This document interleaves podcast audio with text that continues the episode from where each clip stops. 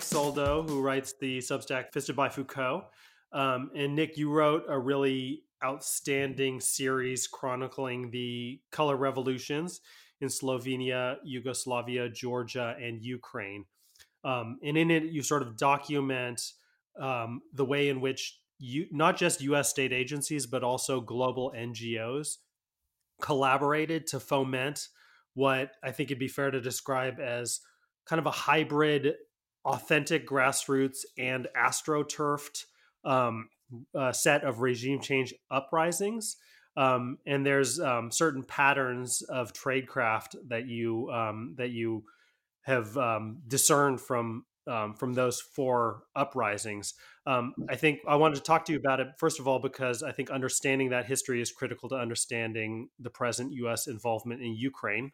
So I want to talk about that, and I also want to talk about how um, those patterns have now become visible um, in the U.S. vis-a-vis a domestic population, as in the U.S. has taken the lessons that it has learned, um, apparently, from its involvement in the color revolutions, and is now um, using those um, techniques on um, domesticating the uh, American population, American citizens, and controlling our um, understanding of events in the world.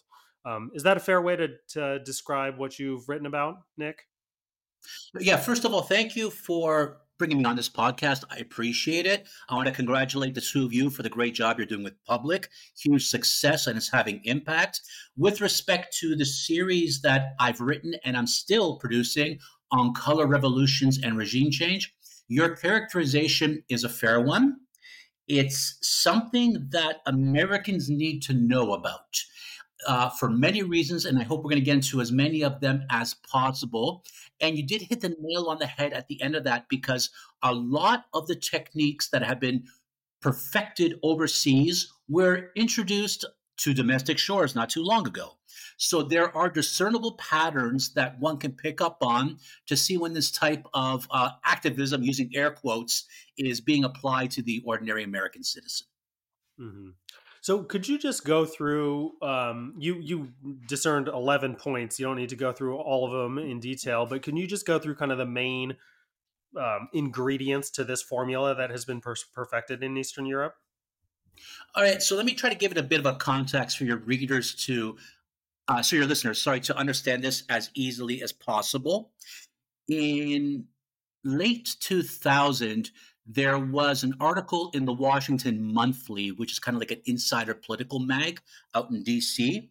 Uh, it was titled "This is this is not your um, this is not your father's CIA," and they were discussing in the article how the United States was actively involved in the overthrow of Slobodan Milosevic in rump Yugoslavia.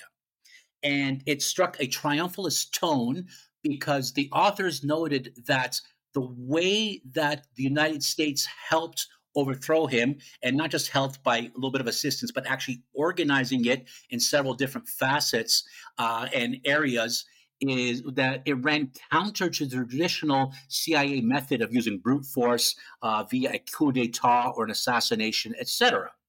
So Serbia was the first real color revolution. And before I start this, I want to say something. You have people who are critical of U.S. foreign policy. Uh, some of them go far too far, in my opinion, where they give all agency to the United States. And this is important here because in color revolutions and regime change, oftentimes these regimes make it very easy for themselves to be overthrown. Case in point was Serbia. By the year 2000, uh, Rump Yugoslavia, Serbia, basically had lost three wars, every war that they were involved in, maybe even the fourth if you count Slovenia, which was only a 10 day war. They also lost the region of Kosovo, which is the cradle of their civilization, their heartland. Basically, every, their entire medieval history comes from there. At the same time, punishing economic sanctions that were leveled against them twice first in the first half of the 90s and then in the, in the late uh, 90s destroyed their economy destroyed living standards uh, wiped out savings everything. So the people who were frustrated with their continued losses on the military side uh, joined up with the people who didn't like the regime whatsoever already and they made it very easy for them to th- overthrow the regime. Now, when we talk about an overthrow, the color revolution templates works as follows in those first sets of color revolutions. An upcoming election was on its way. Opposition forces were put together in the widest grand coalition possible, from the furthest left all the way to the furthest right, with the thinnest amount of commonality between them, basically the desire to get rid of the government, get rid of the regime. At the same time, the State Department would hold meetings with opposition figures in a foreign country, a third country, and help them organize. On top of that, there'd be a coordinated effort between the CIA, the State Department, and various NGOs. NGOs such as George Soros's Open Society, Open Society Institute, uh, the Rockefeller Foundation, the Ford Foundation, and Regime Change Central, the National Endowment for Democracy, aka NED. And what these groups would do was that they would funnel their money into these new uh, NGOs, whereby the senior staff of these NGOs would be trained uh, by other NGOs in other third countries. So, what they would teach them is things like how to do uh, nonviolence resistance, how to set up parallel polling because and that's key in the story because with parallel polling what they would do is they would create a narrative that the election is fixed no matter the result unless their team of course won. So they'd be able to dispute it from the first point.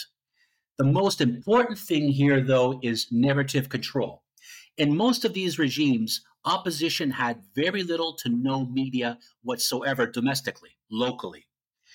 But when it comes to color revolutions these NGOs, financed and trained by outside NGOs, by the State Department, by CA, etc., would be the only people that Western media would talk to about upcoming elections.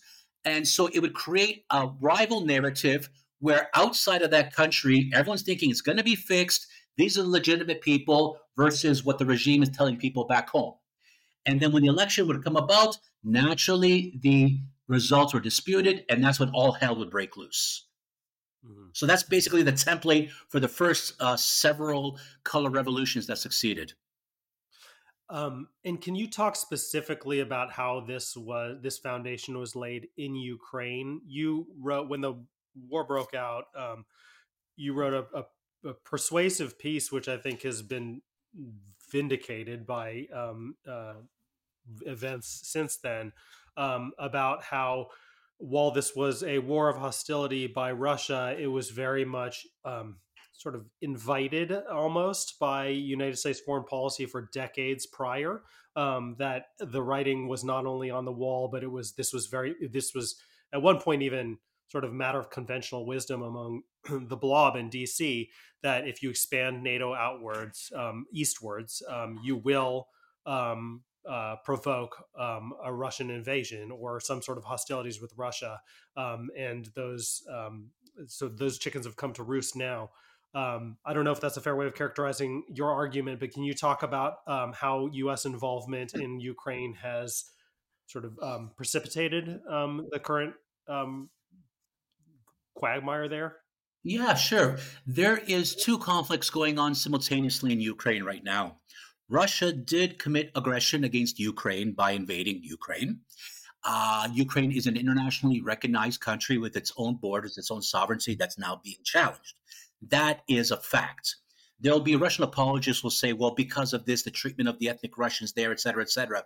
You cannot change the fact that this is aggression against Ukraine. But there's a larger conflict at play here, and something that uh, political scientist John Mearsheimer out of Chicago agrees with as well is that this is also a conflict between Russia and the United States, where Ukraine is acting as a proxy force on behalf of American and Western interests. But these interests are, of course, US led. With the collapse of the Berlin Wall, the Soviets realized that their legitimacy in Eastern Europe was absolutely done. It was they were they were broke. And so they had to pull their forces out. At the same time, there was a gentleman's agreement, and you can see this at National Security Archives. It's been out, I've put it up on my Substack, where you can see communications from one side to another and concessions from the Western side that NATO would not be expanded eastwards. This was disputed for a long time, but it's no longer in dispute. This was the case. So during the 90s, Russia suffered an immense collapse economically, politically, security wise, socially, etc. And slowly, NATO cre- uh, started creeping eastwards. It wasn't until Vladimir Putin got into office and managed to beat back the Chechens during the Second Chechen War in 1999 that he began to reassert Russia on stage. And this took some time. At the same time, NATO was already pushing eastwards, and they were looking how to effectively surround and neutralize Russia. And this is where two key players come in. The first gentleman is Strobe Talbott, who was Bill Clinton's roommate in university, in college. He served as the key man on Russia policy during the Clinton administration. He wrote a book called The Russia Hand. And if you read what he wrote, you can see the lines forming there. You can see the hunger and the desire to push NATO right up to Russia's borders. The second one, and the more important one, uh, was Jimmy Carter's national uh, security advisor, Zbigniew Brzezinski, the Polish man. He wrote a book called The Grand Chessboard around that time. And this was a story about how the United States could maintain and expand global hegemony in the post communist era. He put a special um, emphasis on Ukraine. What he said about Ukraine is that if the West could detach Ukraine from Russia's orbit, Russia is no longer a global power, it's reduced to a Eurasian regional power. So, what happened in 2004 was that first attempt at a color revolution in Ukraine, which succeeded. It was called the Orange Revolution. Again, the people in Ukraine who were on the regime side, they made it very simple. Significant corruption, uh, issues with democracy, standard of living, etc., etc., etc. And at the same time, people must understand that there is a very large segment of people, and it's grown since then, who have a pro Western orientation in Ukraine. They consider themselves part of Europe, not part of Russia. The further west you go in Ukraine, the more pronounced this sentiment comes, except maybe in a place like Odessa, which has its own unique little micro history. So in 2004 and 2005, the Orange Revolution succeeded. There's a very interesting UK documentary about a gentleman named Boris Berezovsky, one of the original Russian oligarchs, one of the one of the biggest thieves in human history. And mm-hmm. He bluntly stated in 2004 when he was financing the Orange Revolution, along with people like National Endowment uh, for Democracy, Rockefeller Foundation, Ford Foundation, Open Society, and a whole other vast ecosystem of, of Western NGOs. He let the cat out of the bag. He said Ukraine is the forward base for regime change in Russia. He tried to take Putin down and he had to go into exile. And his life's mission was about regime change in Moscow. And he basically admitted that's the actual point. The Orange Revolution succeeded initially, but failed due to infighting by these pro Western forces. And pro Russian politicians got back into power until the Maidan happened in 2014. This was we could call it another color revolution, but this one had more staying power, as that that's the regime that's been in power in Ukraine ever since, uh, regime in the sense of pro-Western versus pro-Eastern. And so, what I wrote uh, a few hours before the Russian invasion launched, not that I predicted it, not that I was convinced it was going to happen, but the most important thing is that the second Russian army boots stepped on Ukrainian soil beyond the line of demarcation in the Donbass uh, back in February last year, the Americans already won their main objective. The main objective they had in this was to strip Russia away economically and politically from Europe in order to fully bring Ukraine into the Western orbit to make Russia a regional power, degrade it to that from the status of a global power. And what the and what the West did, the American West did, is they basically boxed Russia into a corner. They gave them two options. You either don't invade and watch Ukraine become a NATO country where they could put in ballistic missiles, anti uh, ABM, uh, sorry, ABMs that can intercept Russian nukes if they get launched, and which would defeat the concept of nuclear primacy for the Russians, or the Russians can move in and they lose all of Europe. They lost Nord Stream. They've lost a lot of business with Europe. So, is it fair to say, or is it is it more complicated than this, that this policy uh, on the part of the United States and the European Union of expanding NATO um, eastwards has been explicitly aimed at precipitating regime change in Russia? Is it that straightforward, or is it more complicated than that? It's it's it's that straightforward, but there are a couple of fine points that I have to mention. Uh, when Putin got into power, he asked if Russia could join NATO. He was willing to do it. It was a very pro-Western orientation at the time, and he got rebuffed instantly by I think it was was it Robertson or was it uh, Rasmussen from Norway? I'm not sure, but whoever the Secretary General of NATO was at that time. Now, from 2000 to roughly 2004, a lot of Western leaders were actually happy that Putin was in power. The reason was that they looked at him as someone who could straighten that country out from the disaster of the 90s and create rule of law, uh, protect foreign investment in the country, someone that they could do business with. This went sideways almost immediately. The first thing that Putin did when he got into power in 2000 is he called a meeting with the oligarchs. There were seven of them at the time. This was televised. And he said to them, Gentlemen, you've robbed this country blind. You've stolen everything that could be stolen, whether it be oil, nickel, aluminum, gas, uh, media, etc. I'm going to make you a deal. Here's the deal. If you stay out of politics, I'm going to let you keep your money and your businesses. If you try to meddle in politics, you're going to go to prison. The first man, uh, oh my God, his name escapes me, Gusinski. He was a media baron. He packed up his bags even before the meeting was over and he flew out to Spain and no one's heard of him since. He lives a nice life in sunny Marbella on the on the Gold Coast, on the Côte d'Azur. Uh, Costa del Sol, sorry. The second guy was Boris Berezovsky, which I mentioned, the Danny DeVito looking PhD in uh, applied mathematics. Brilliant guy, genius. What's interesting about him was that he was the one who pushed Putin in to be a successor to Yeltsin because he thought he'd be able to control him from behind the scenes. Putin turned the tables on him. He quickly left uh, and ended up settling in the UK. He ended up uh, also uh, supposedly hanging himself sometime around 2007. I forget which. But Berezovsky was not a guy that the West looked on fondly just because he was so shady. He wasn't a guy that the Americans could do business with whatsoever, besides Neil Bush, uh, who actually ended up doing some business with him under the cover of education software. And it's in that documentary I mentioned as well. The key turnaround was when Vladimir Putin went after Mikhail Khodorkovsky. Mikhail Khodorkovsky was the owner of Yukos Sibneft, huge oil company out in Russia. Mikhail Khodorkovsky did a lot of work with UK and American interests in oil, uh, a lot of joint ventures. Um, and he decided to make a play for political power. And that's when his plane got taken down. He got thrown to prison for several years, but he was a darling of the West. What you know, what you noticed at this point was that media in the English speaking world and in Western Europe as well, that's the moment that they started changing their reporting on Putin.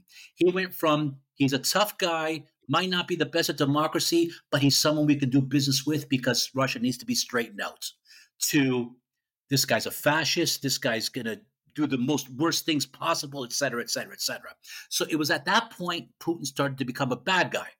What made Putin a really bad guy was in 2008 when the short war in Georgia in the Caucasus took place, when Mikhail uh, Shevardnadze, who was put into power during the Rose Revolution, a color revolution, a few years prior to that, decided to try to liberate some occupied territory in northern Georgia, violating an international ceasefire which uh, which triggered the ability for the Russians to pour over the border and kick the shit out of the very undermanned and undersupplied Georgian army. Mm-hmm. So at that point, Putin became an aggressor in the eyes of the West, even though the EU itself admitted that Russia had every right to enter that territory because it violated international uh, international treaty on peace or whatever.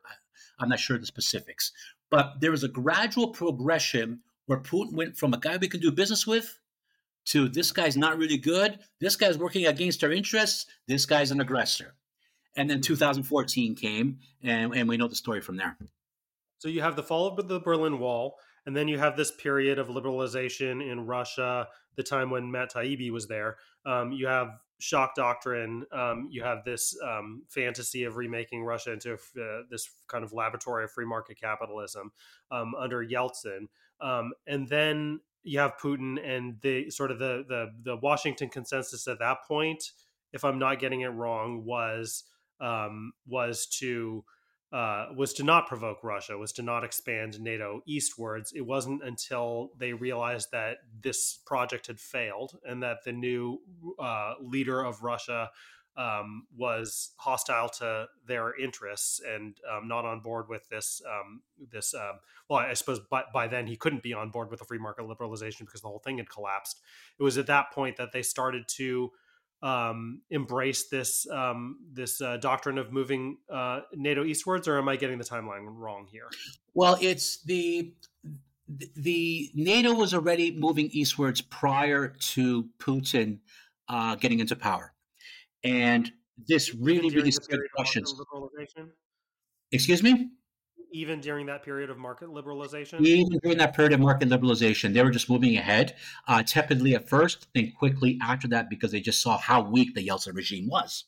Uh-huh. Market liberalization there was very interesting because you had gentlemen like Jeffrey Sachs, who seems to have done a 180 since then, but he was one of the Harvard boys participating in the privatization schemes out in Russia. Uh, I'm going to recommend something for your audience I know, I, I think I can gauge that a lot of your audience is into Adam Curtis. Adam Curtis put together a seven part documentary series a few months ago that was released on the collapse of the Soviet Union and the disaster of the 90s. It's called Trauma Zone. I actually wrote a review on it. It's absolutely brilliant. And unlike any other Adam Curtis documentary series, there's no voiceover, it's all images, but it's absolutely brilliant. And you'll see the natural progression in the degradation of the communist system, its collapse, privatization schemes, and what came out of it, like the growth of the oligarchs, the rise of violent crime, the rise of mafias, et cetera, et cetera, et cetera. The key events that turned Russia against the West happened in 1999 when NATO bombed Rump Yugoslavia and detached Kosovo from Serbia. This is key because, unlike Croatia, Slovenia, and Bosnia Herzegovina, those are republics that had the right to secession. Kosovo was an autonomous province within Serbia.